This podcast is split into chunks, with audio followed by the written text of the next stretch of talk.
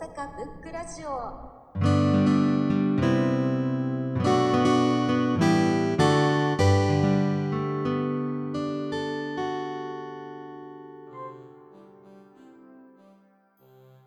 あの国書観光会から出てるあの一部の人には有名かもしれないんですけどあの、えっと何かが空を飛んでいるという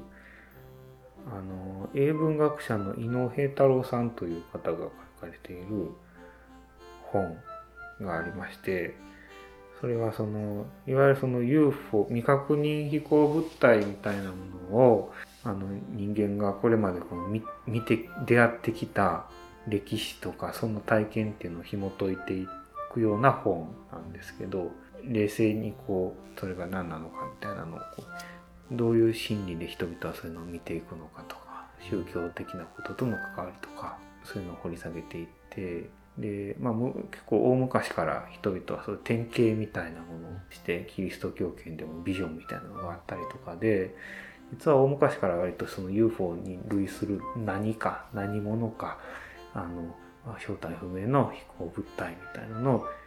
人類は見てきたのだと。でそれそこにはいろんなこの社会的な背景心理的な背景があるんだけどっていう本があります。あ面白そうです。はね、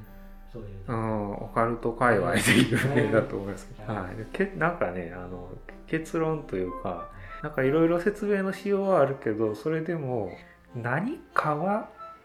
空に飛んでそれが UFO あの宇宙人かどうかは分からないけど何かがいたっていうことは確かなんじゃないだろうか、うん。みたいな結論にふわっと確かされていたような覚えがあって、ごめん僕も読んだのがちょっと前なので全然今喋ったことも正確じゃないかもしれないですけどそういう余韻の残し方がすごい好きでしたね。